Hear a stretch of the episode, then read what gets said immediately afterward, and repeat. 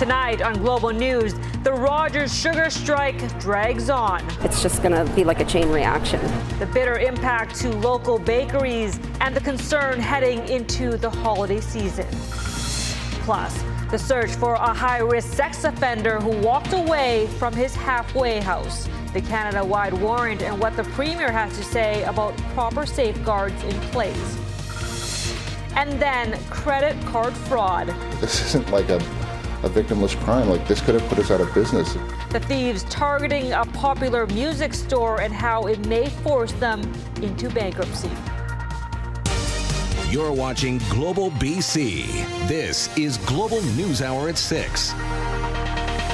Good evening and thanks for joining us. A sour dispute may finally be moving towards a resolution. Rogers Sugar employees have been on strike since the end of September, and the effects are being felt by those who rely on the sweet stuff.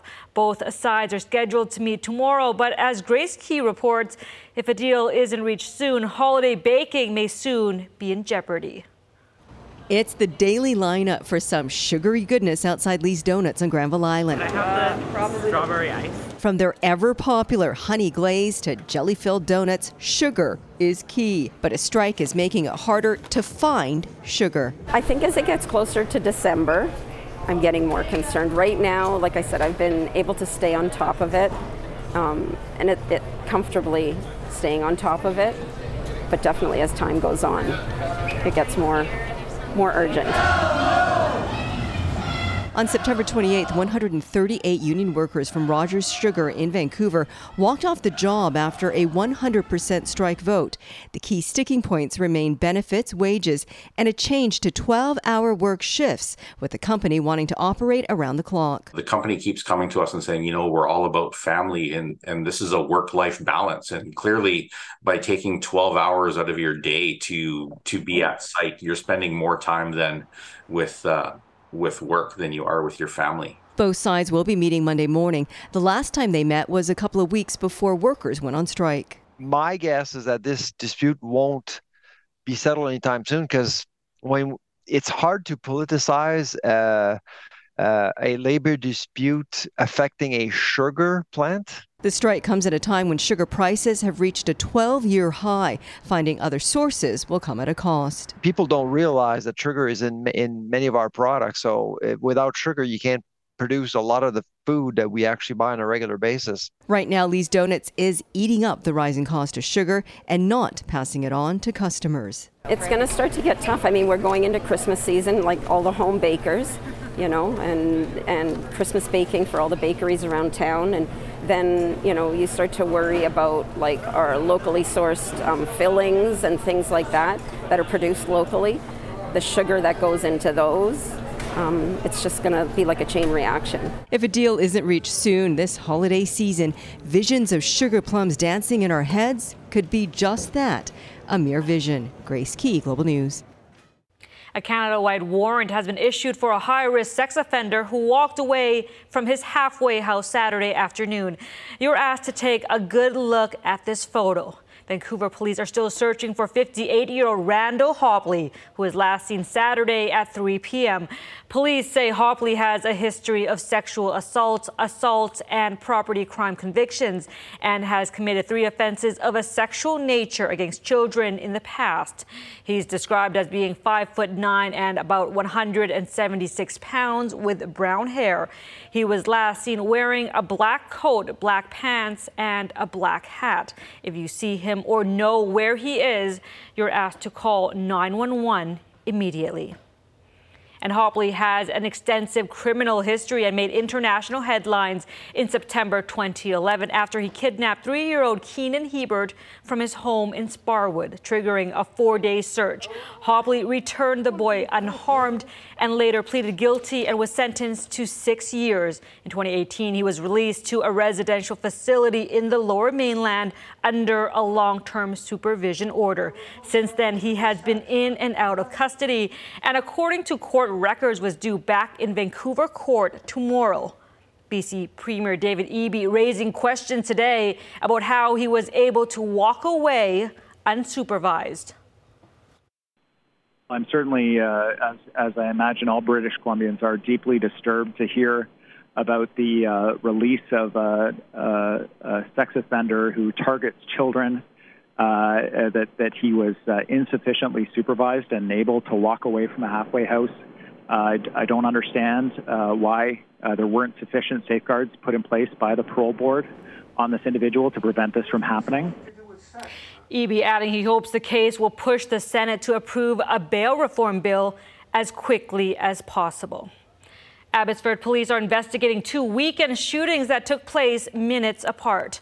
On Saturday at 3:19 a.m., police attended a home in the 600 block of McCallum Road for reports of a shooting. Just 10 minutes, minutes later, another shots fired call came in around the 2100 block of Martin Street. Both the shootings were outside homes. No residents were injured. No arrests have been made, and investigators are requesting information as well as dash cam and CCTV footage. A volcanic ash cloud caused by an eruption in Russia affected some arrivals and departures at YVR. Huge ash columns have been erupting from the volcano in northern Russia since Wednesday. It's Eurasia's tallest active volcano. Approximately 20 flights were affected at YVR on Saturday night. The ash cloud has since cleared and the area and flights have resumed as scheduled. It's the final farewell for Centennial Community Center in New Westminster as its more than 56 year run comes to a close. Locals stopped by today for their final chance to say goodbye and take a trip down memory lane in the process. The community center was first opened in May 1967 and is set to be demolished later this month.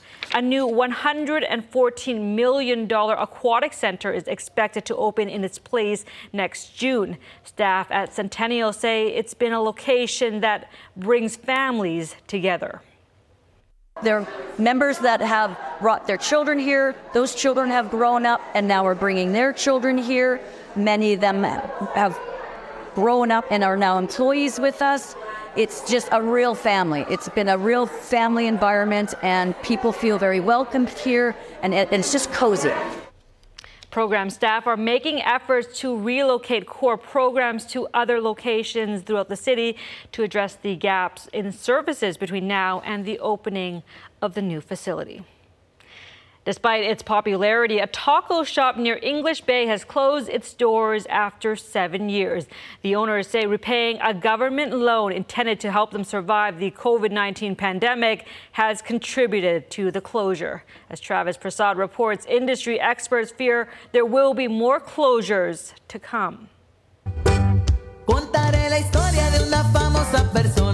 After a seven year run, La Katrina has served its last meal in Vancouver's West End. And it was like a really beautiful experience because English Bay, a lot of people, a lot of parties, a lot of bands here. But the winter, you know, is pretty slow for the street and kind of expensive for the rents. On top of unrelenting rent hikes, the owners say the pandemic took a big bite out of their bottom line. To stay afloat, they took out a $60,000 interest free CEBA loan from the federal government that now needs to be paid back. To pay the CEBA, it was making us kind of impossible to pay the rent and also the employers. So we couldn't make it. So that's why we have to close the restaurant. Ottawa has extended the CEBA repayment deadline from the end of this year to January 18th. After that, a 5% annual interest rate kicks in. Well, there's 15,000 restaurants in BC. At least half of them are not, are not making any money or, in fact, are losing money. Rising grocery and labor costs are part of the problem, but so too is government, according to Ian Tostenson. He says the industry's financial outlook is worse now than it was during the pandemic. We were singing off the same song sheet, and we had one conductor. That was the pandemic. It kept us all together.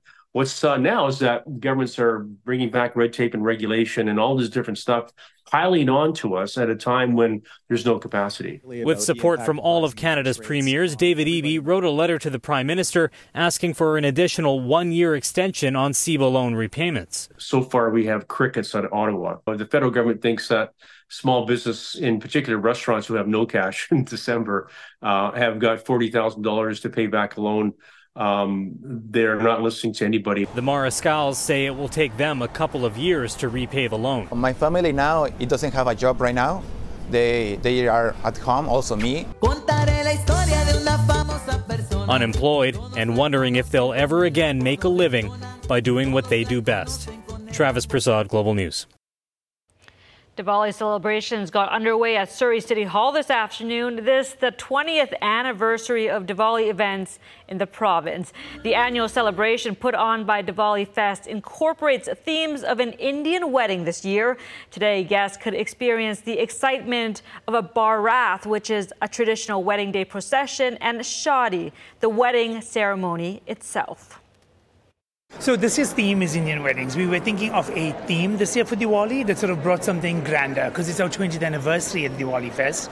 We wanted to make it bigger and showcase all the pieces in a way of educating not only about Diwali but other parts of the culture as well. Diwali is the uh, support or is the uh, the festival of good over evil, light over darkness, and I'd say that is exactly what Surrey's all about. We are. Uh, we're a city that is uh, full of light, and uh, so we're here to celebrate that today. Each Diwali Fest this year featured a different event from a traditional Indian wedding, with today being the grand finale. Still ahead, a hiker is led to a wrong turn. It's nothing but cliffs and extremely steep terrain. Everyone should just stay away from the area entirely. Why rescuers are laying part of the blame on Google Maps. Plus, the warning from search and rescue crews as we transition from autumn to winter. Vancouver Music Store says a dream order worth thousands of dollars has turned into a nightmare that almost cost them their business. The owners of Exile say they've been left on the hook for the cost of the fraudulent transaction. As Cassidy Mosconi reports, with nowhere else to turn, the community has stepped in to help a Main Street music institution on the brink of bankruptcy thanks to fraudulent thieves. This isn't like a, a victimless crime. Like, this could have put us out of business. This was making it hard for us to put food on the table. In October last year, Chris took a phone order for more than $20,000 of equipment. I think it was an exciting thing. We were we were pretty grateful for the business. And he followed all the protocols that our merchant supplier had asked us to follow. The credit card transaction was approved, the items ordered and later collected, but 3 months later they came back as fraudulent charges. The credit card owner disputed the charges and was refunded. Then Chris and Kate's credit merchant came for them to foot the bill once this money started getting pulled back from the merchant provider, uh, we just didn't have money for basic supplies, and there was even periods there where I wasn't receiving regular paychecks. Exile has been battling credit companies and insurance claims ever since. They filed a police report with no outcome. The officer I spoke to, they're like, "We are inundated." That that was the word they used with so many of these calls. All of the instruments here have serial numbers. Kate and Chris say one of the items was flagged at a nearby store. Somebody was trying to on-sell it. Facing foreclosure, Chris and Kate looked to the community, starting a crowdfunding campaign this week to keep their doors open. Are you hopeful it's going to keep you guys afloat? I think I think it will. It has been really heartwarming grateful to the community but still no clearer on a solution. The credit merchant, Global Payments, and VPD didn't get back to our requests for comment. Cassidy Mosconi, Global News. North Shore Rescue is warning hikers of a trail on Mount Fromme that doesn't actually exist. It comes after a rescue Saturday afternoon where a hiker reported not being able to hike up or down from where he was stuck. North Shore Rescue Search Manager Dave Barnett says this isn't the first time hikers have needed rescuing in this area.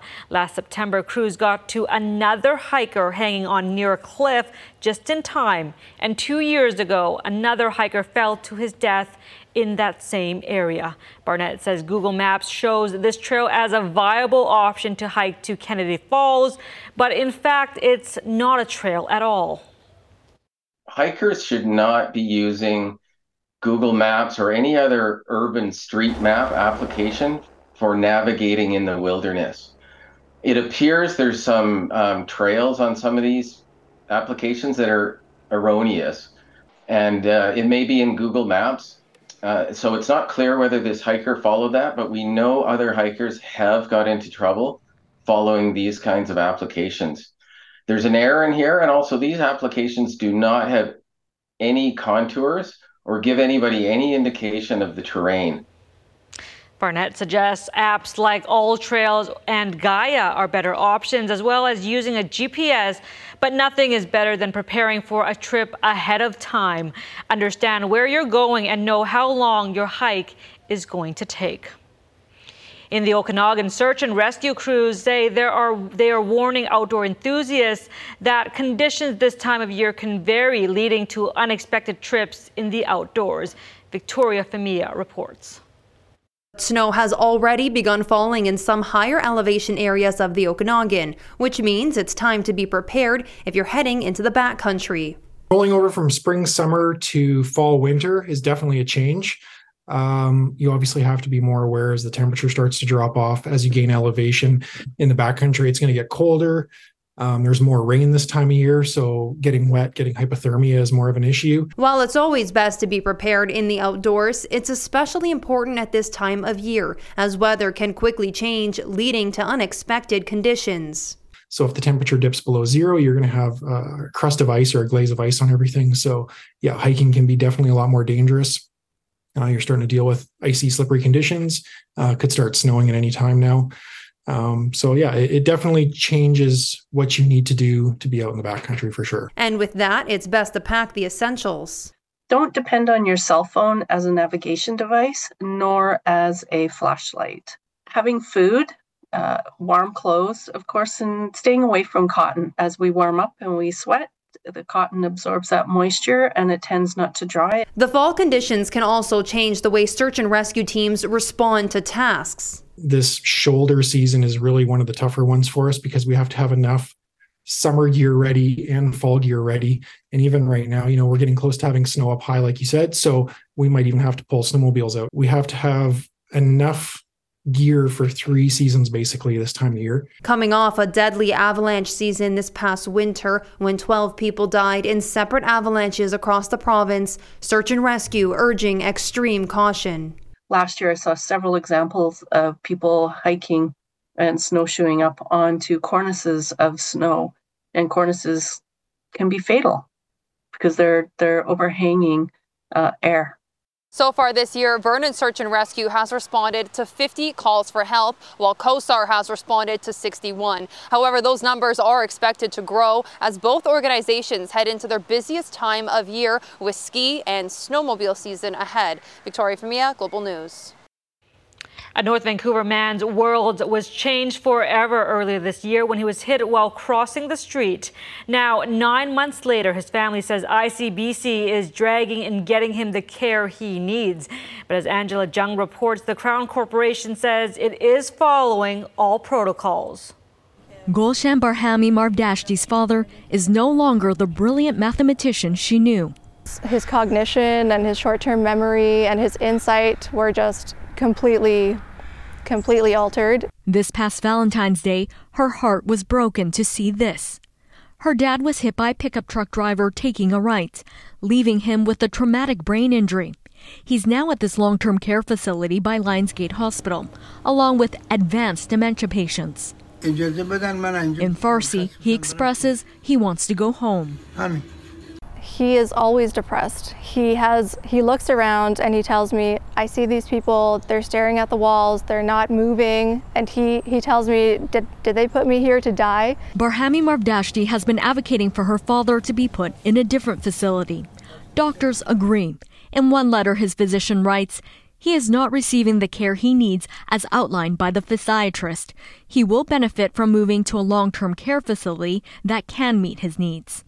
In 2021, when ICBC introduced the no fault system, it said it would be able to offer the injured person care faster, and the old litigation model couldn't always promise that. But Barhami Mardashti says that pitch isn't their reality, and she's since hired her own legal team. My dad's doctors recommended that he have a companion visit him in order to prevent social isolation, and ICBC denied paying for that, so I'm paying for the companion to come to see my dad, and they will not reimburse me. I've spent over $10,000 already. But ICBC says it has approved his entire recovery so far. We've been working closely with him, his family, and his care team to ensure he is accessing all of the benefits that are available to him under enhanced care. Barhami Mardashti says the Crown Corporation has yet to designate her 80 year old father's injuries as catastrophic, which would entitle him to a lump sum of more than $288,000. ICBC says it is currently assessing his medical report. When your life is left in the hands of an insurance company, for them to decide how injured you are or how much care you need, that's a scary place. She's since filed a complaint with the Civil Resolution Tribunal. Angela Jung, Global News. Coming up, total blackout. Gaza cut off from communication and internet as more Canadians are stuck in limbo trying to get out. Plus, the race is on to find more survivors in Nepal after a deadly quake as the death toll continues to climb. Gaza is once again under a communications blackout, the third since Israel's war on Hamas began. Israeli planes dropping leaflets urging Palestinians to move south as its troops close in after surrounding Gaza City. As Danielle Hamamdjian reports, hundreds of Canadian citizens were hoping to get out of Gaza today, but that has yet to happen. And first, a warning some of the images you're about to see are disturbing. This was supposed to be Saham El Batneji's ticket out of Gaza today. 200 Canadian passport holders, including her young daughter, were meant to cross into Egypt. Instead, this is what the Rafah border looked like. At a complete standstill, no one allowed to leave. Death haunts us every second, she says. Why can't countries around the world see us as humans? Daily trips to Rafah has meant dodging airstrikes and praying their journey there would be the last. Canadian Asya Mathkour gave us an update the moment she received one. I just got a call from Global Affairs telling us that they will call us if there anything changes. For now, everything is closed. Borders will remain closed till further notice and she told me this time it might take longer to get us out. A team of Canadians is ready to receive them on the other side, but no one knows exactly when that will be. What's the reason you were given for the holdup today? The holdup today is essentially a disagreement between the different parties, or namely uh, Israel, uh, Egypt, and uh, Hamas, to the effect that uh, Hamas wanted to have a certain number of individuals cross into Egypt to get medical attention, to which the Israelis and the Egyptians have refused. So, and Hamas essentially said, if uh, these 50 individuals uh, that who are of interest to Hamas cannot go through, then nobody goes through.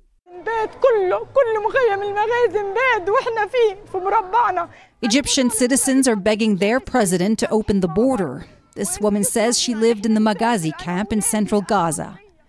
This is what's left of it now.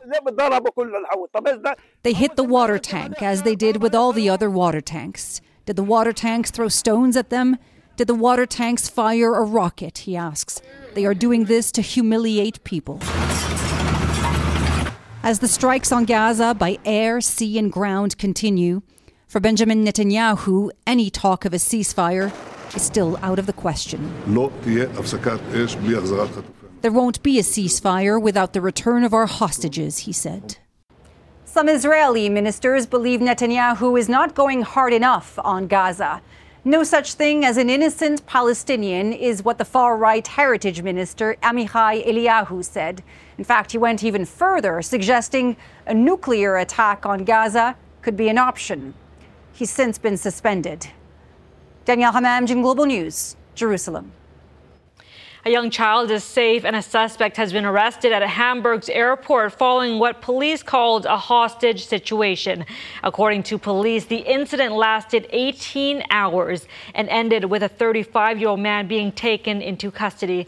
On Saturday night, all takeoffs and landings were halted after a man drove through a security barrier onto the grounds of the airport with a child.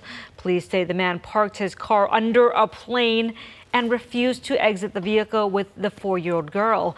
He was believed to have a firearm and possible explosives, according to authorities. Hamburg airport officials say that over 280 flights scheduled for 34,000 passengers have not yet resumed. Authorities in Nepal are racing to find more survivors of Friday night's deadly earthquake. The quake killed at least 157 people and has become the country's worst since 2015.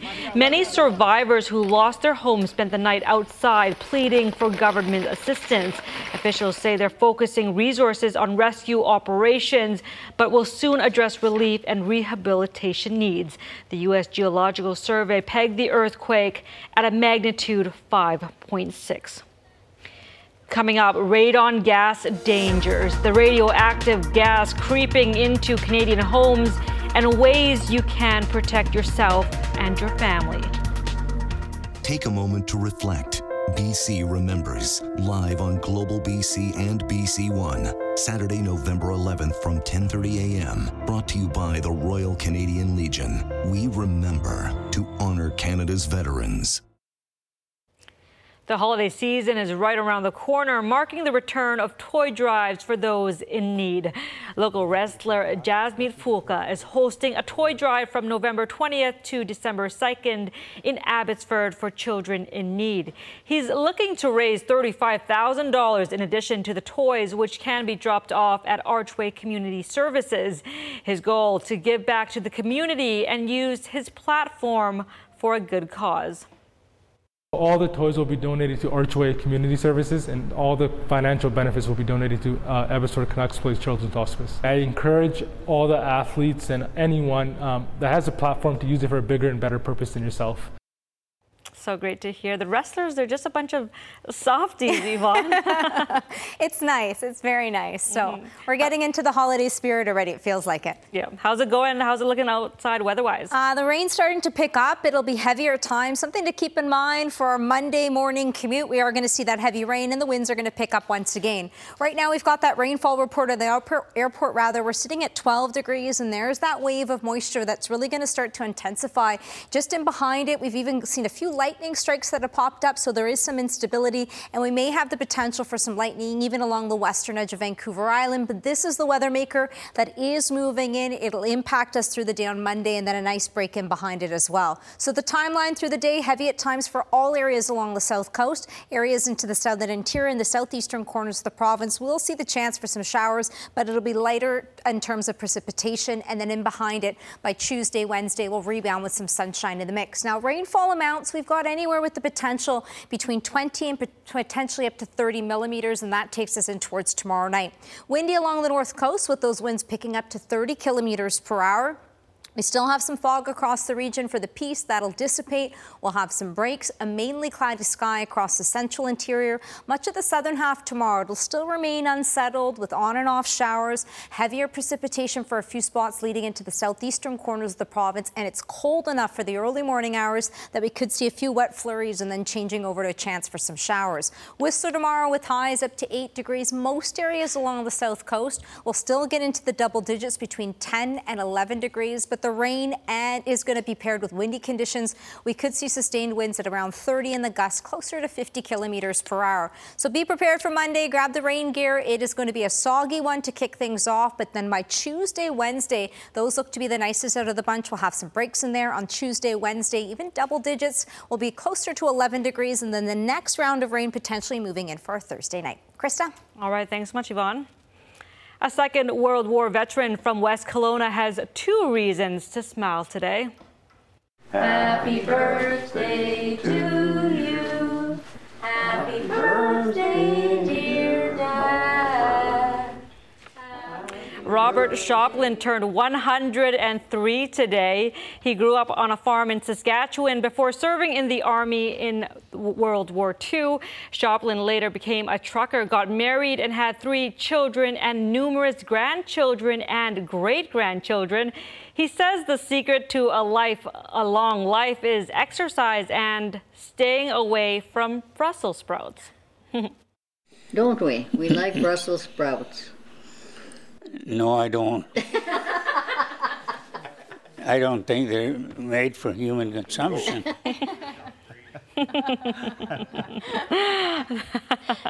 maybe maybe that's the the secret. That's okay. He's getting, I mean, it's working for him. it really is. Okay, and if celebrating a birthday into his hundreds isn't enough of a reason for a party, it's also his anniversary, and it was 71 years ago today that Shopland married his wife Louise.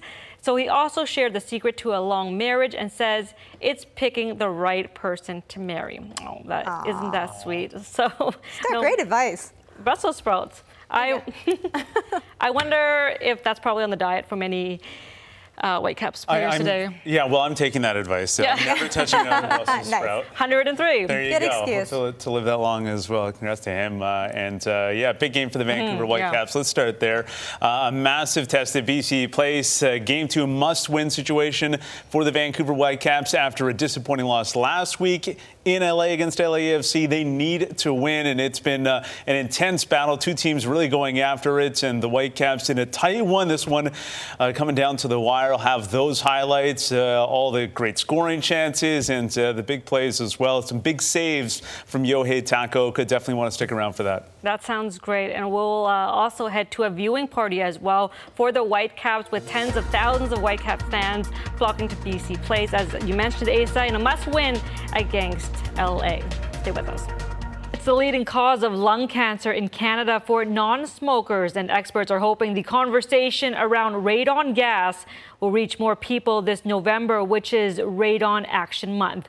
Rosanna Hempel has more on this naturally occurring yet radioactive gas that creeps into Canadian homes and how you can protect yourself and your family. So this pipe draws the air, it goes through the concrete floor.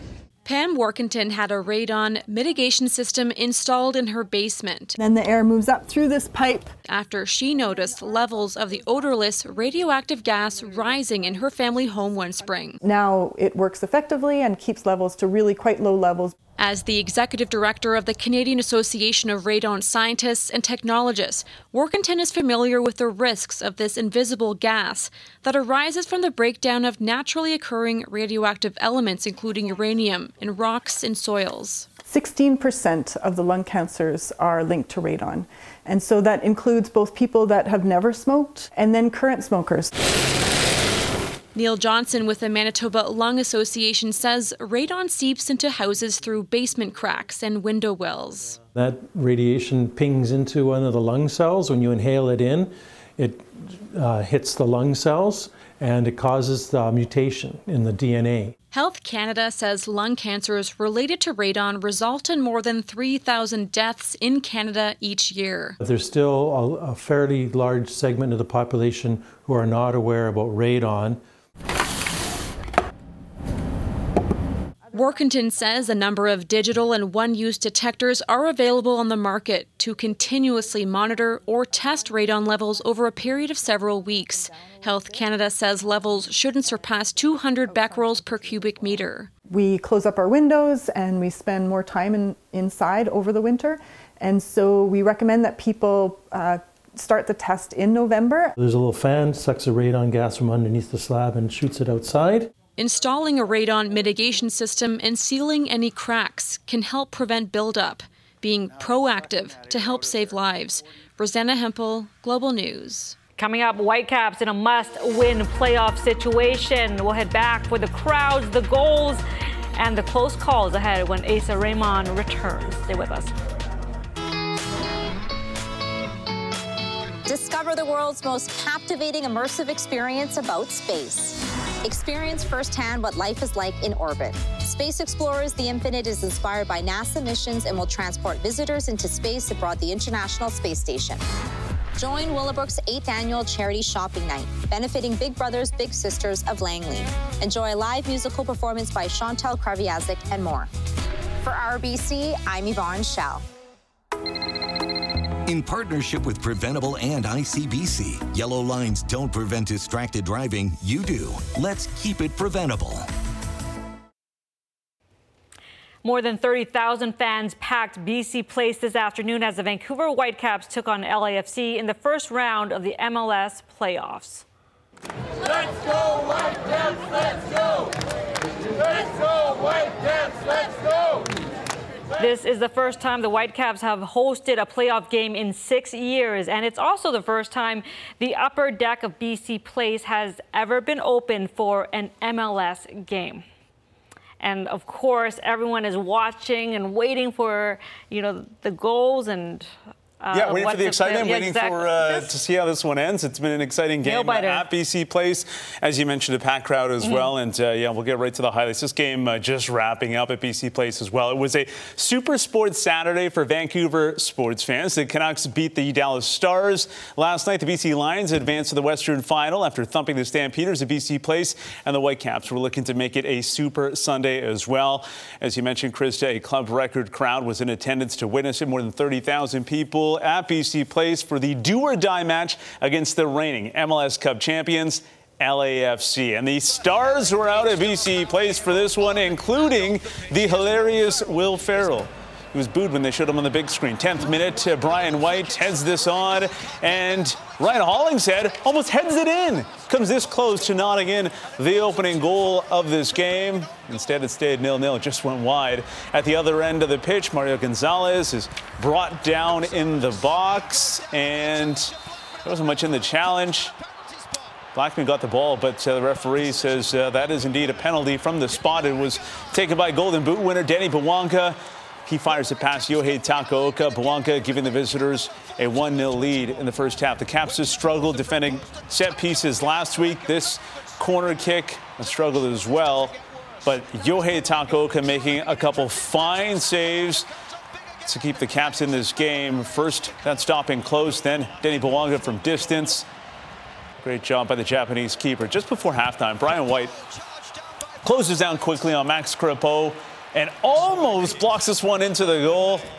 Instead, it stayed 1 0 LAFC at the break. Second half, Richie Laryea is pushed and brought down in the box, but he does get the shot away.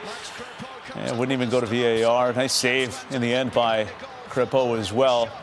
And then at the other end of the pitch, LAFC looking to add to their lead, but instead it's Yohei Takaoka coming up with another clutch stop. The Caps hanging in this one, still down a goal, and then a chance here for Brian White. Tough angle.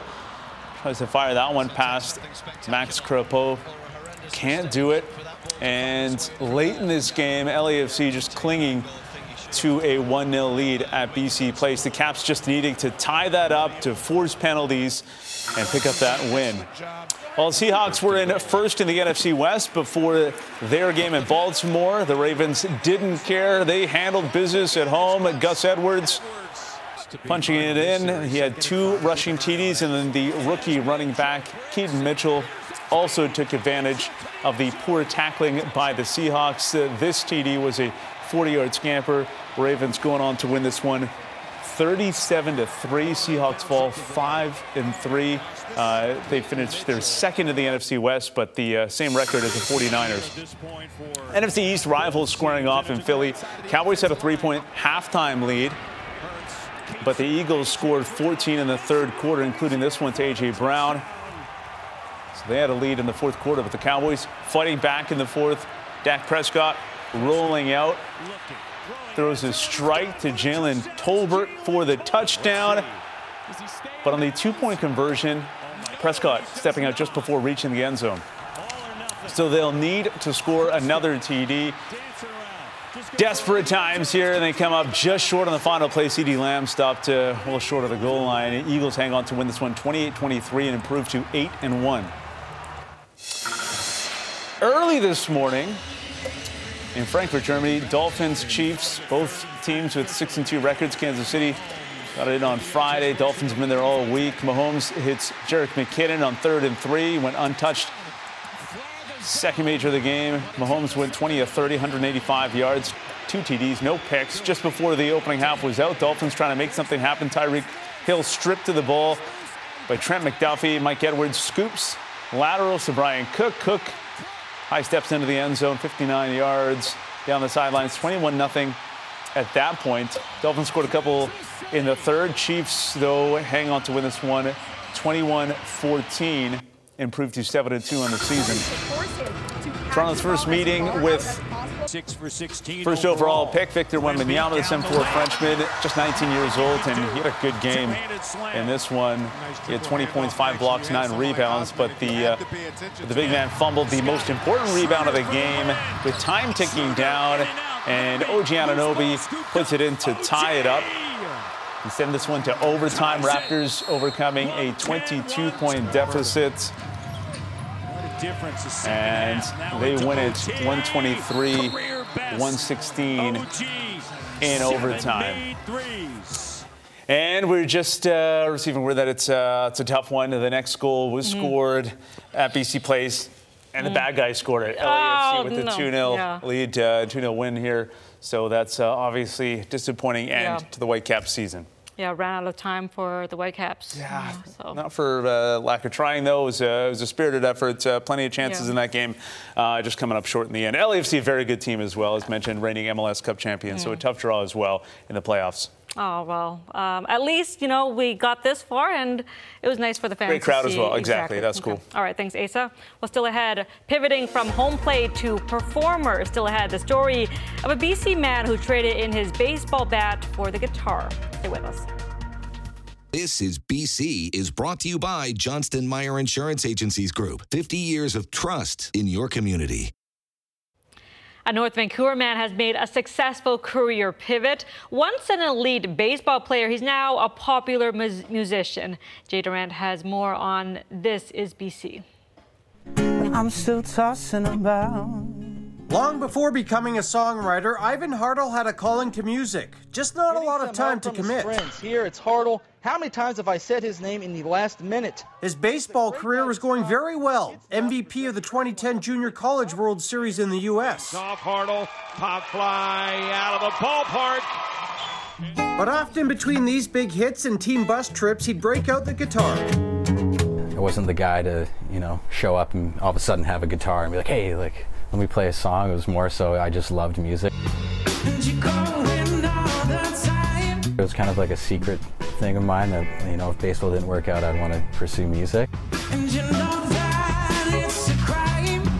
He was 14 when he bought his first instrument, with a little inheritance from his grandfather Fred, who happened to be a pretty good ball player as well. That was the money that I used to buy this guitar. So, um, and it's been my main acoustic ever since then. Seven years slowly building his career. I remember just kind of going to open mics and, and playing there and then meeting people and next thing you know you're playing shows you're making a little bit of money Yeah, I've been here for a while. There have been new releases, festival dates, and small tours. These chicks say my style. if you love doing something